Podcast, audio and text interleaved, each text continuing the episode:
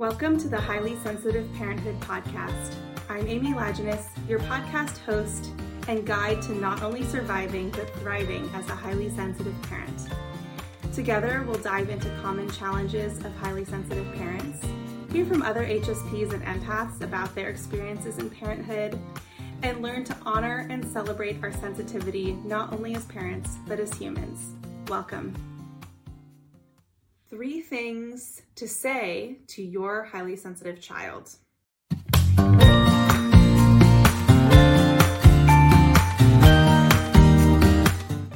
Hi there, I'm Amy Lajeunesse, the founder of HighlySensitiveParenthood.com, an online resource center for highly sensitive parents and highly sensitive children.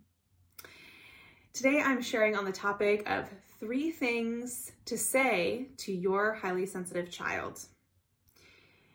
So, if you, like me, are the parent of a highly sensitive or deeply feeling child, you likely know the struggle of trying to help your child through some intense emotions or challenging situations.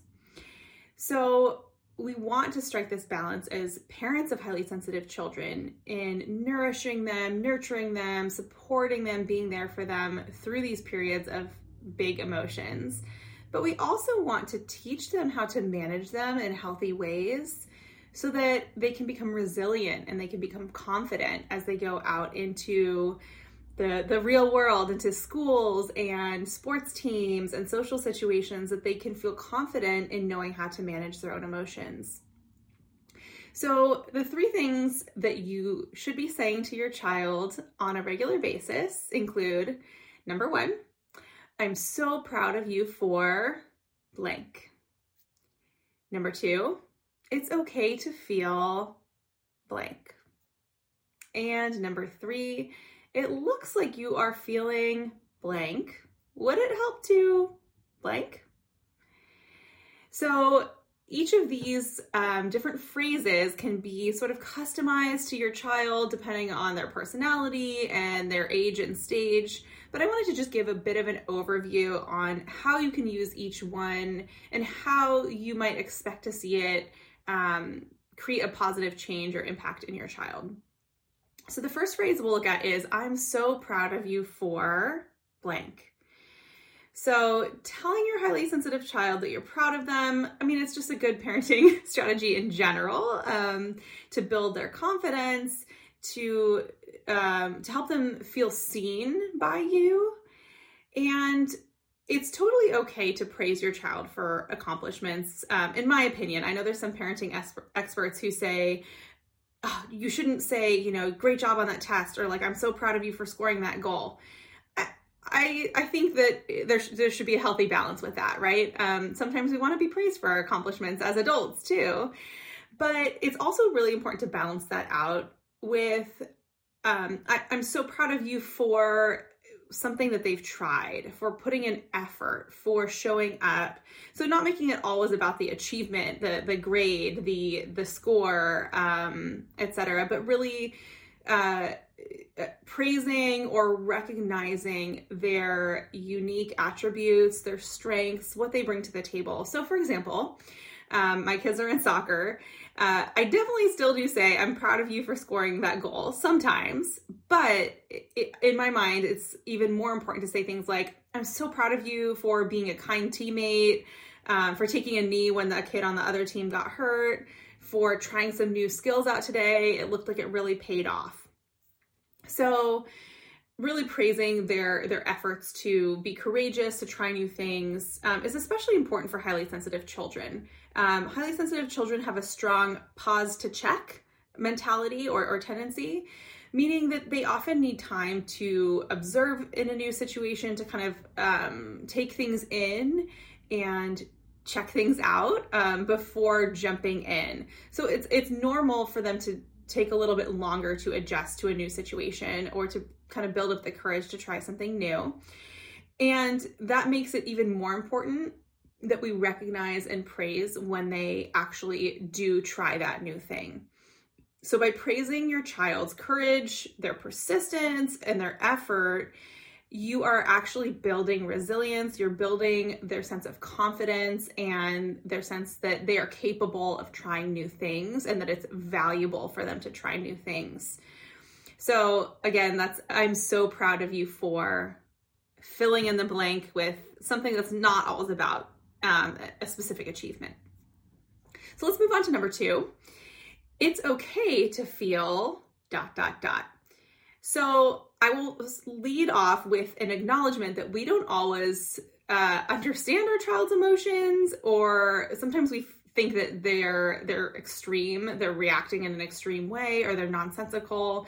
Um, so it can be really tempting, especially for parents who may not be as sensitive themselves, to say things like, oh, "Cheer up, it's not that big of a deal," or uh, "Just stop crying." Like your brother didn't mean to push you, he just ran into you. It's not a big deal. So so kind of trying to resolve the situation quickly in order to get your child to stop feeling this big feeling.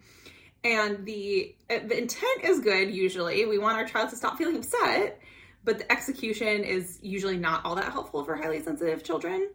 So, if we think about our own experience, let's like we can use ourselves as, as adults as an example if you go back to um, your partner at the end of a long day at work and your boss chewed you out, um, would you want to be told like, "Oh, it's not that big of a deal. Like you still have a job. Just it's fine. Uh, don't worry about it." Or would you want to be told, "That sucks. I'm really sorry. I totally get why you feel frustrated by this. It's not fair." And you know, eventually down the road, maybe we can get into some problem solving and what what's the solution and how can we make this better but how good does it feel when we have our, our partner or a friend or even ourselves um, there to validate our emotional experience? That sucks. That's really hard. Um, I'm so sorry to deal with that. And so, bringing that into our parenting of our highly sensitive children uh, ultimately resolves the the issue a lot more quickly because they feel validated. They they feel like their emotions are heard and understood. So that's the reasoning behind this. Even if we're like, this is an overreaction to this situation, um, that's kind of the next step of resolving a challenge. But leading off with, it's okay to feel that way, or I totally understand why you're feeling upset about this, or I'm sorry that you're feeling so sad about this. And then we can get into um, kind of a solution. So, for example, you could say, I'm sorry that you're feeling so sad that your brother ran into you and you fell over. Let's take some time to cuddle. We can go talk to him about what happened um, once you've had some time to calm down instead of, come on, it's not that big of a deal. Just, uh, you don't need to cry about this. One of these is uh, tends to be a little more effective and calm um, than the other. So, using this approach, you'll notice the tears dry up more quickly, the emotions kind of settle and the situation resolves more quickly than if you try to deny or kind of push your child through their feelings too quickly. And lastly, an, uh, the third thing to say to your highly sensitive child on a regular basis is it looks like you are feeling blank. Would it help to blank? So, one of the biggest challenges for highly sensitive people, and, and children included, is overstimulation. Um, with younger children especially but even as they get older sometimes they don't know that they're feeling overstimulated. They might look like deer in the headlights. They might start getting grumpy. They might even start kind of bouncing off the walls a little bit. Um, but they might just not know what to do with themselves to, to to feel better. And that is one of the things that we can do as parents is to teach them here's what I think you might be feeling, and here's a possible way to kind of resolve that. So I'll, give an example. Let's say that you are at a um, a play date at a children's museum and it's loud. It's been a few hours, a couple hours since lunchtime. Um, there's just a lot of noise. There's a lot of movement. Your child's kind of been going, going, going, and you notice that they're starting to kind of like flag a little bit. Their energy is lowering. They're looking grumpy. Um, and or they're starting to get a little clingy. So you might say to them, you know, I've noticed or that it's pretty loud in here. It looks like you're feeling uh, a little overwhelmed. Would it be helpful to to go outside and have some lunch, or would it be helpful to um, to head home and and take a nap?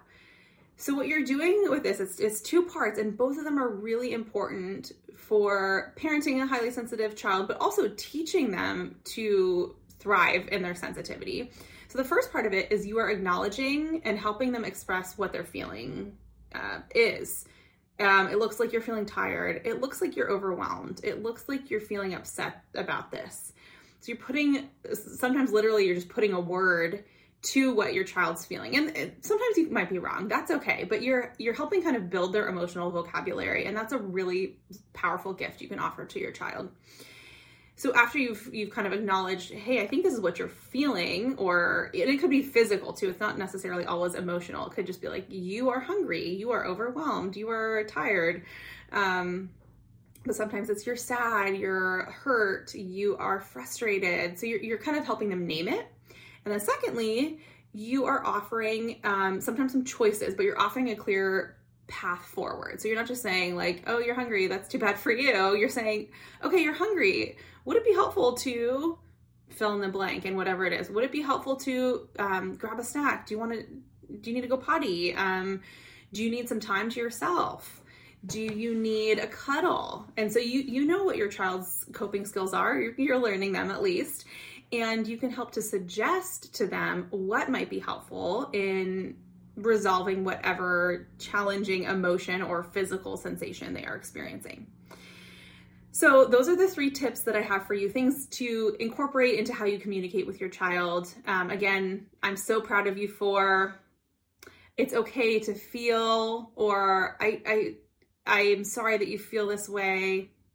And then lastly, it looks like you're feeling blank. Would it help to blank? Or how about we blank? So if you are finding um, these tips helpful, I encourage you to um, continue to stay connected with me at highlysensitiveparenthood.com, um, on my YouTube channel, Highly Sensitive Parenthood. And I also have a couple of more um, comprehensive resources for highly sensitive parents and parents of highly sensitive children, um, including uh, courses that are self paced, video based, and really kind of get into depth about um, the highly sensitive person trait, either again as a parent or as a child, and how you can support your highly sensitive child. Um, and some really uh, lovely resources within the courses that you can print off that you can use to talk to other people in your child's life um, or other people in your life about the trait of high sensitivity and really reflect on um, both the challenges and the many gifts that the HSP trait brings to you and your family. So I'd love for you to check that out. You can find all of that at highlysensitiveparenthood.com. I hope you've enjoyed this video and I look forward to uh, sharing more tips and ideas with you soon. Thanks for joining us on the Highly Sensitive Parenthood podcast. For more resources, including our blog, toolkit, and online course for highly sensitive parents, visit highlysensitiveparenthood.com.